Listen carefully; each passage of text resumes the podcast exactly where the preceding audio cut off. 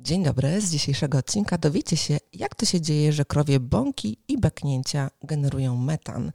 No i dowiecie się, czym w ogóle jest metan. Opowie o tym Anna Sierpińska. Cześć Aniu. Cześć.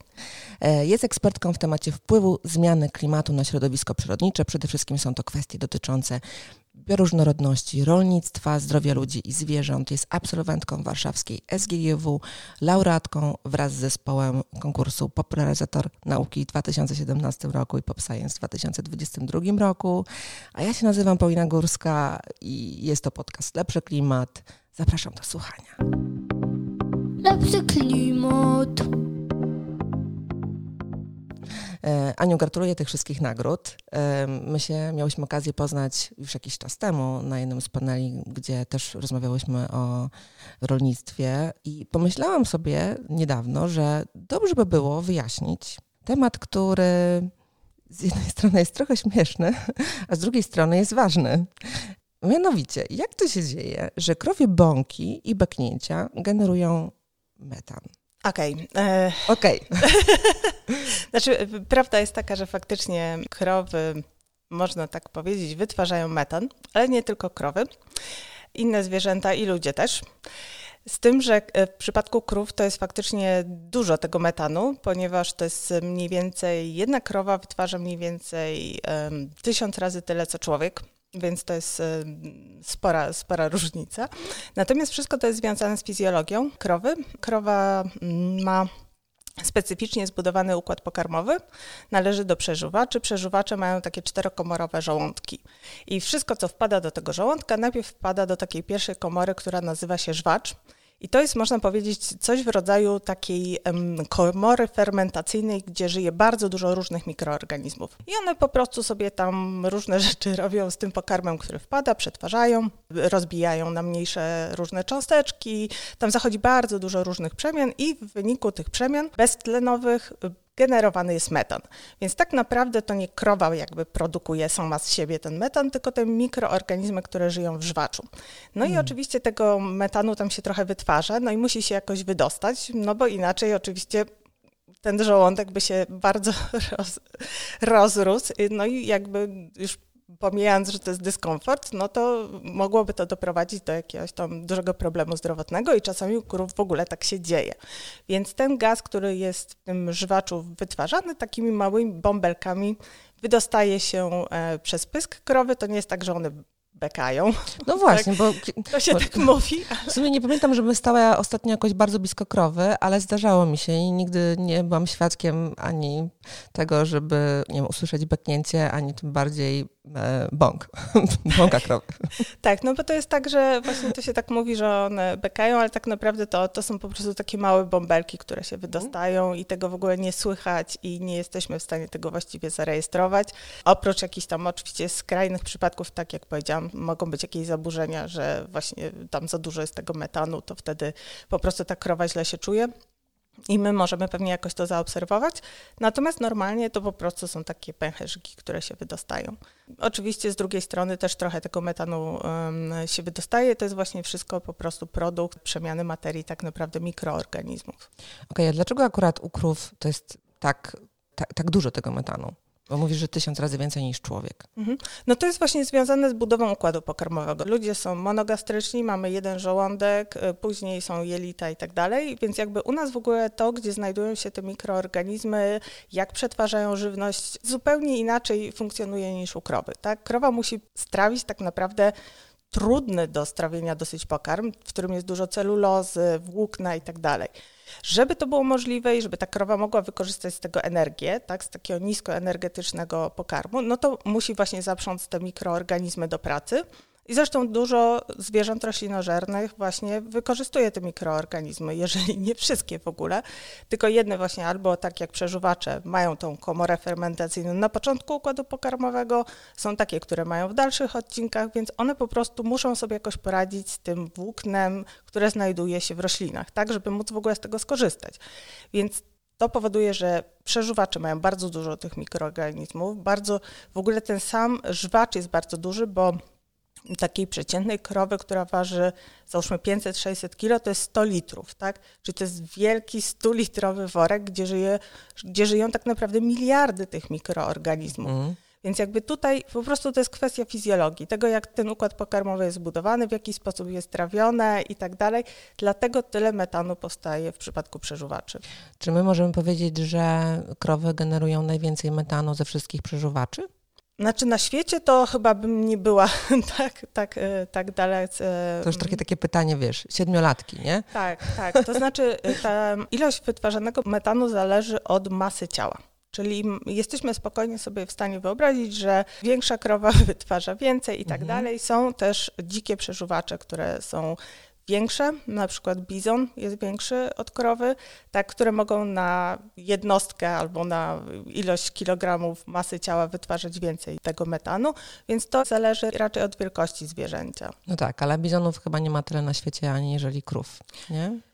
Mm, w przypadku Stanów, jak ostatnio sprawdzałam, to jest tak, że bizonów jest bodajże 60 milionów, a krów mniej więcej 90 milionów. Więc jakby no, krowy generalnie w ogóle są, jeśli byśmy policzyli biomasę wszystkich ssaków żyjących na naszej planecie, łącznie z wielorybami, myszami, tam psami, kotami, świniami i tak to w tej biomasie 40% to są krowy. Więc one jakby przeważają i jest ich zdecydowanie dużo więcej niż dzikich przeżuwaczy. A ty pamiętasz, ile w Polsce mamy krów? 6 milionów. 6 według milionów. danych y, Głównego Urzędu Statystycznego. Niku, na wszystkie pytania znasz odpowiedzi. Nawet te najdziwniejsze, które przychodzą mi w ogóle na spontanie do głowy. Um, a czy my możemy powiedzieć, że ludzie też generują metan poprzez swoje bąki?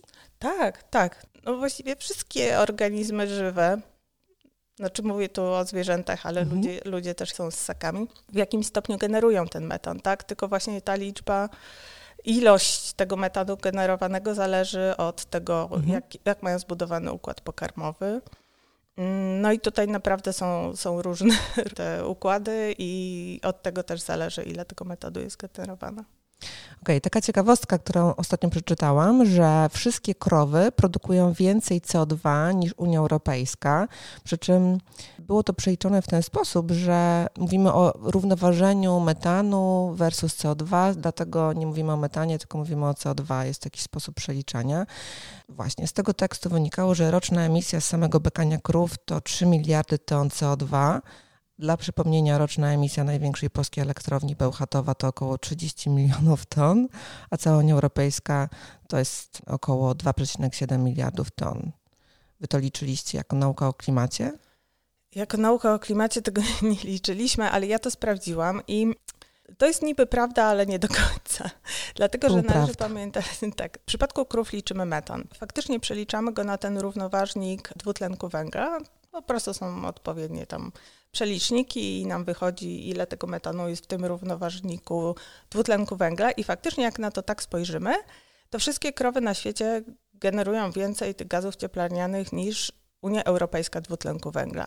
Ale jeśli spojrzymy sobie na emisję wszystkich gazów cieplarnianych z terenu Unii Europejskiej, to już jednak generujemy więcej, w sensie terytorialnie z państw Unii Europejskiej jest więcej niż tego, co generują krowy. A jeżeli sobie spojrzymy na przykład jeszcze, ponieważ IPCC, czyli Międzyrządowy Panel do Spraw Zmiany Klimatu, on liczy jeszcze inaczej Europę, na przykład wlicza też część europejską Rosji i też y, szerzej obszar mm, tutaj dookoła Morza Śródziemnego, no to to wtedy wychodzi, że to jest 4,7 miliarda ton właśnie tego mm, ekwiwalentu dwutlenku węgla, czyli to będzie już sporo więcej niż te 3 miliardy z tych beknięć krowich. Okej. Okay. Super, super, że to sobie wyjaśniłyśmy.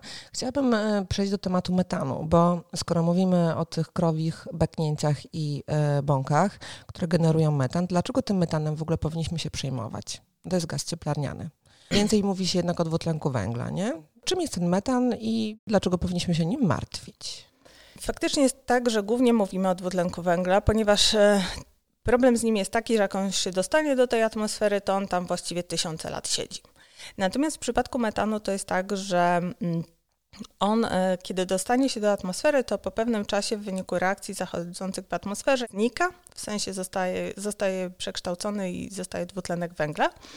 Więc możemy stwierdzić, no dobra, no to właściwie tak jakbyśmy dodawali ten dwutlenek węgla, ale to tak do końca nie jest, ponieważ metan w krótkim czasie, w krótkim odcinku czasu, jeżeli sobie sprawdzam na przykład przyrost temperatury w przeciągu 10-20 lat, to Tutaj jest duża rola metanu w takim bardzo szybkim podnoszeniu temperatury, ponieważ on jest dużo silniejszym gazem cieplarnianym niż dwutlenek węgla. W sensie ma większą moc zatrzymywania tego promieniowania podczerwonego oddawanego przez e, powierzchnię Ziemi. I to nas martwi z tego powodu, że on po prostu bardzo przyspiesza to ocieplenie, czyli im więcej tego metanu dorzucamy do atmosfery, tym szybciej będzie rosła temperatura. Tak? I z tego powodu on jest takim, można powiedzieć, nacenzurowanym gazie i dlatego tyle się e, o tym mówi ostatnio, bo mam wrażenie, że ostatnio się więcej mówi o metanie niż jeszcze, nie wiem, 5 lat temu. E, właśnie z tego powodu, że on w krótkim terminie mocno wpływa na podnoszenie temperatury. Też mam taką zapisaną daną, że według danych z raportów IPCC właśnie metan odpowiedzialny jest za udział w, w postaci 30% ocieplenia klimatu od czasów preindustrialnych. Tak, to jest mniej więcej 30% wzrostu temperatury, z tym, że tutaj też trzeba właśnie, to wszystko, to wszystko jest zawsze e, bardziej skomplikowane, ponieważ tutaj mm, ten udział jest jakby we wzroście temperatury, a należy pamiętać, że ludzie też emitują różne, e, różne cząsteczki, które powodują, że mamy taki ochładzający wpływ na klimat, więc można powiedzieć, że to jest, że te 30% to jest wpływ brutto, tak, tak określając. Natomiast jak właśnie tam odejmiemy te wszystkie na przykład aerozole, no to wychodzi, że, że to będzie trochę mniej. No to jest taka tam oczywiście księgowość tutaj, jeżeli chodzi o te rzeczy, ale, ale faktycznie można, można powiedzieć, że na ten wzrost temperatury brutto to faktycznie mniej więcej za jedną trzecią odpowiada metan. Mhm. Jak my sobie dzisiaj radzimy z metanem? No nie co możemy, sobie. co możemy, co możemy z nim robić? Nie radzimy sobie za bardzo yy, i to często w takich bardzo prostych rzeczach. Na przykład dużo metanu ucieka z różnych instalacji wydobywających gaz czy ropę. Też z kopalni, na przykład węgla, tak? I to, to jest metan, który po prostu ucieka. My nie jesteśmy właściwie nic w stanie z nim zrobić. Często jest tak, możemy zobaczyć, jak są, nie wiem, odwierty na przykład gdzieś yy, na pustyni czy na morzu, na przykład taki palący się płomień, tak? Na, to podpala się po prostu ten metan, tak? I w ten sposób się go likwiduje. No to jest taka, powiedzmy, mm, no trochę taka proteza, no on się spala, oczywiście mamy dwutlennego węgla zamiast metanu, no ale to jest, nie wiem, czy można nazwać to jakimś szczególnym rozwiązaniem. Natomiast e, jeśli chodzi o inne źródła, ponieważ właśnie po, po, tych, po tych źródłach związanych z paliwami kopalnymi, to właśnie ta fermentacja jelitowa jest drugim największym źródłem emisji metanu. No i co my sobie możemy tutaj z tym poradzić? No, tak naprawdę musielibyśmy ograniczać liczbę tych krów. To jest najlepsze rozwiązanie, no bo tak jak wspomniałam, one, masa tych krów to jest 40% biomasy wszystkich ssaków żyjących na Ziemi, łącznie z wielorybami.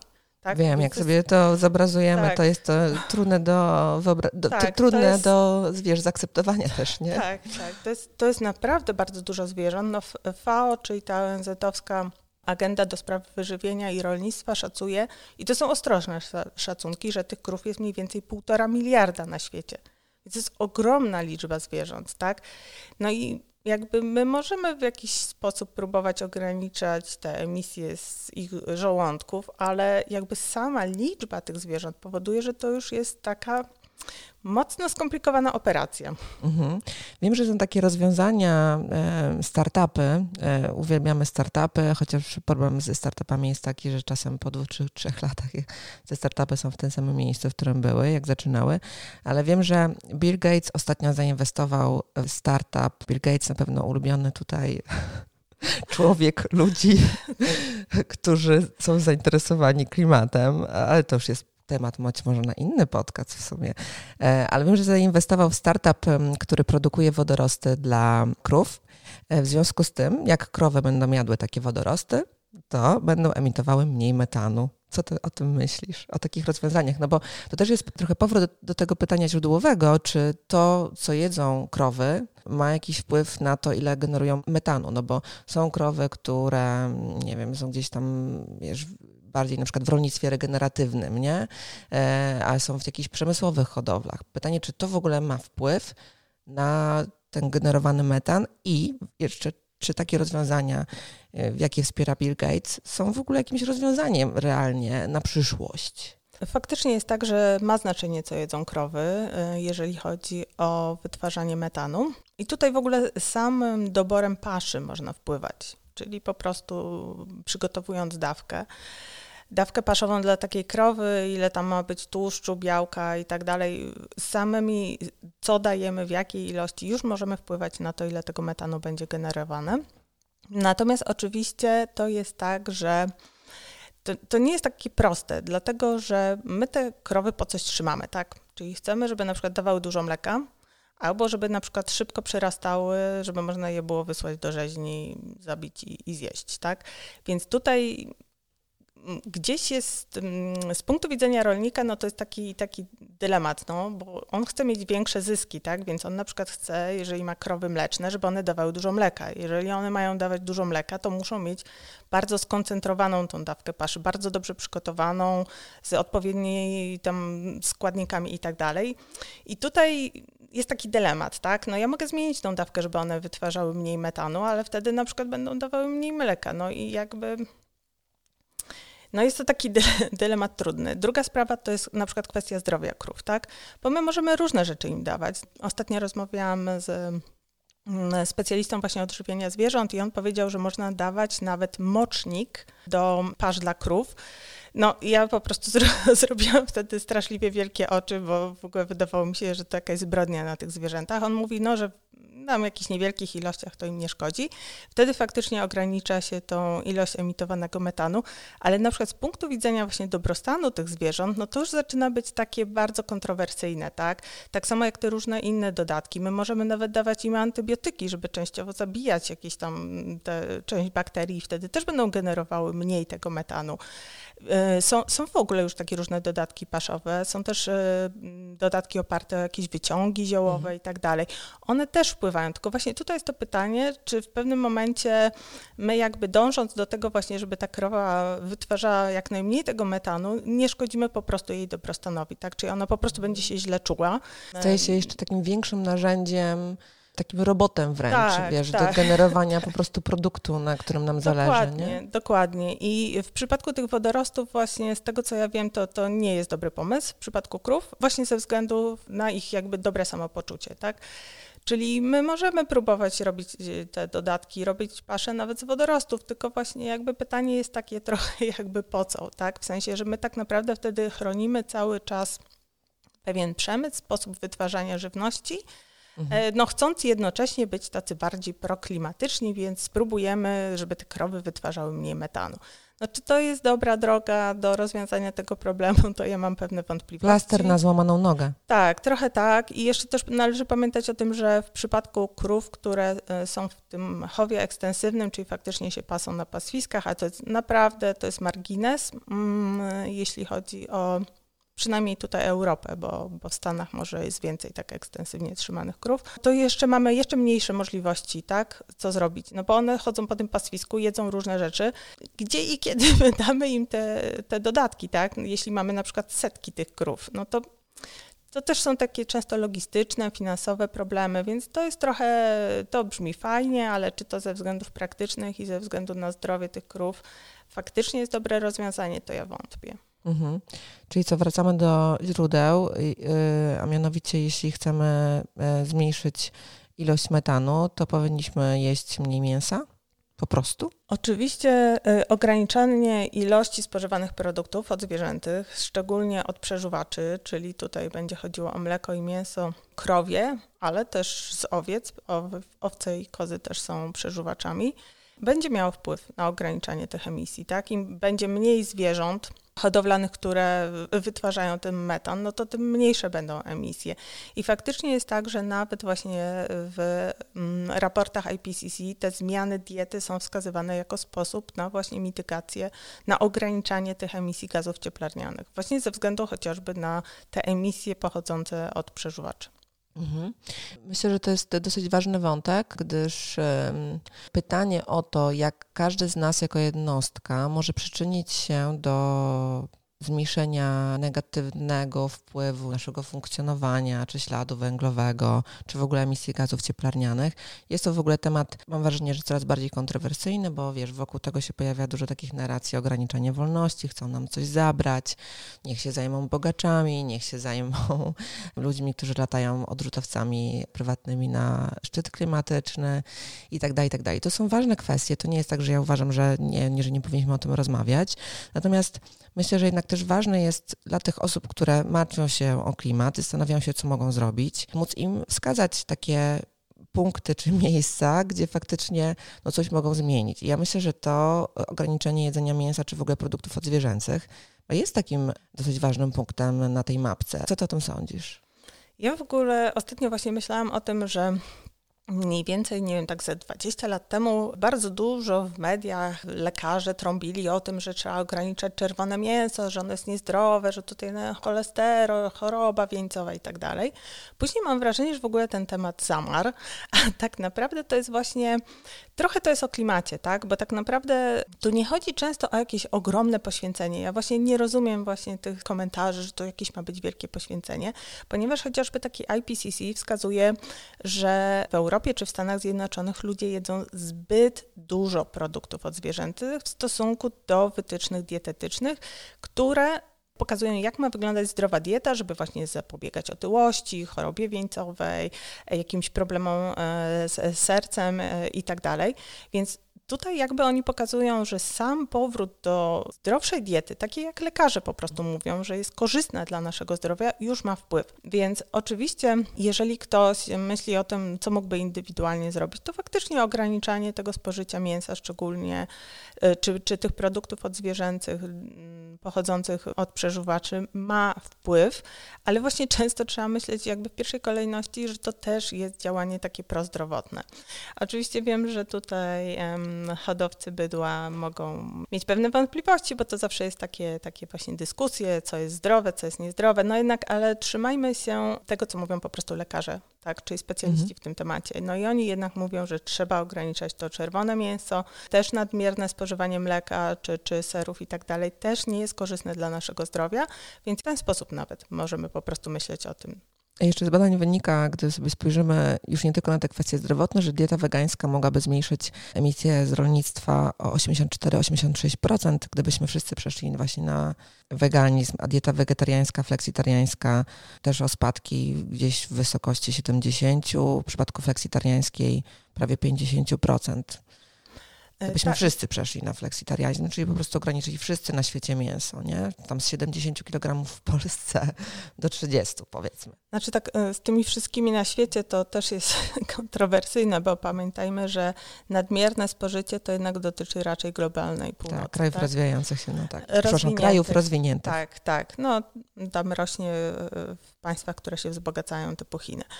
Faktycznie jest tak, że jeśli sobie policzymy wszystko, nie tylko, nie tylko ten metan wytwarzany przez krowy, ale trzeba pamiętać, że takie krowy mm, w chowie intensywnym, czy świnie e, w chowie intensywnym, właściwie ekstensywnego, to w Europie to, to jest to jest jeszcze margines marginesu w przypadku świń, potrzebują wysokobiałkowych, bardzo takich skondensowanych pasz.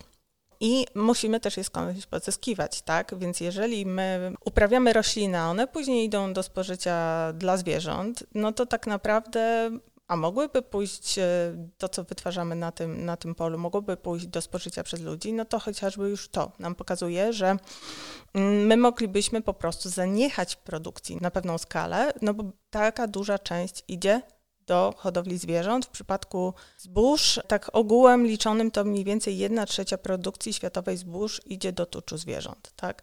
Więc to jest sporo. Więc tutaj już widzimy, że to i będzie ograniczenie ilości nawozów, które są, środków ochrony roślin, mhm. zmniejszenie właśnie jakby tego mm, zmniejszenie, zubażania tych węglowych magazynów glebowych, tak, no bo to wszystkie zabiegi na polach powiedzmy sobie szczerze, no te klasycznie wykonywane, no to w większości jednak zmniejszają ilość tego węgla organicznego w glebie, co też jest przyczyną emisji gazów cieplarnianych i tak dalej, i tak dalej. Więc jak to wszystko razem skumulujemy, te wszystkie skutki, to faktycznie jest tak, że same te zmiany dietetyczne mogłyby w dużym stopniu wpłynąć na ograniczenie emisji, a do tego jeszcze na przykład uwolnić tak, ziemię, tak? No bo my potrzebujemy coraz więcej tej ziemi uprawnej, żeby wytwarzać tą żywność, no ale biorąc pod uwagę, że duża część z tego to jest właśnie żywność dla zwierząt, czyli to, co my pośrednio zjadamy, no to takie rodzi pytanie, no dla kogo my tą żywność produkujemy, czy bardziej dla zwierząt, czy bardziej dla siebie, tak?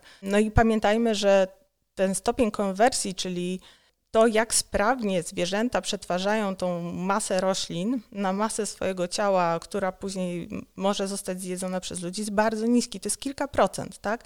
Czyli zwierzęta potrzebują ogromnych ilości pasz na wyprodukowanie jednego kilograma, nie wiem, tam schabu czy czegoś. Więc um, to też właśnie obrazuje, że tu jest bardzo duże pole do zmniejszania w ogóle takiej presji na środowisko naturalne. Myślę, że to jest super ważne, o czym mówisz, bo to jest nie tylko jeden puzzle, ale całe, cała układanka. Bardzo Ci dziękuję, Ania, za wyjaśnienie, czym są krowie bąki i czym są krowie beknięcia, ale co za tym idzie, czym jest metan i co my możemy zrobić też jako jednostki. W sumie chyba od początku, od kiedy robię ten podcast, w każdym odcinku powtarzam, prawie w każdym odcinku mówię o ograniczeniu mięsa. E, natomiast tutaj się jakoś układa w całość dzięki temu, że o tym porozmawiałyśmy i że wyjaśniłaś tak naprawdę, wiesz, e, od czego to się zaczyna. Wielkie dzięki. A wy, drodzy słuchacze i słuchaczki, jeśli spodobał Wam się ten odcinek, to będzie mi bardzo, bardzo miło, jeśli udostępnicie go w social mediach, ocenicie na przykład na Spotify albo na innej platformie podcastowej. To pozwoli mi dotrzeć do nowego grona słuchaczy. Do usłyszenia. Cześć. Lepszy klimat. Podcast Pauliny Górskiej.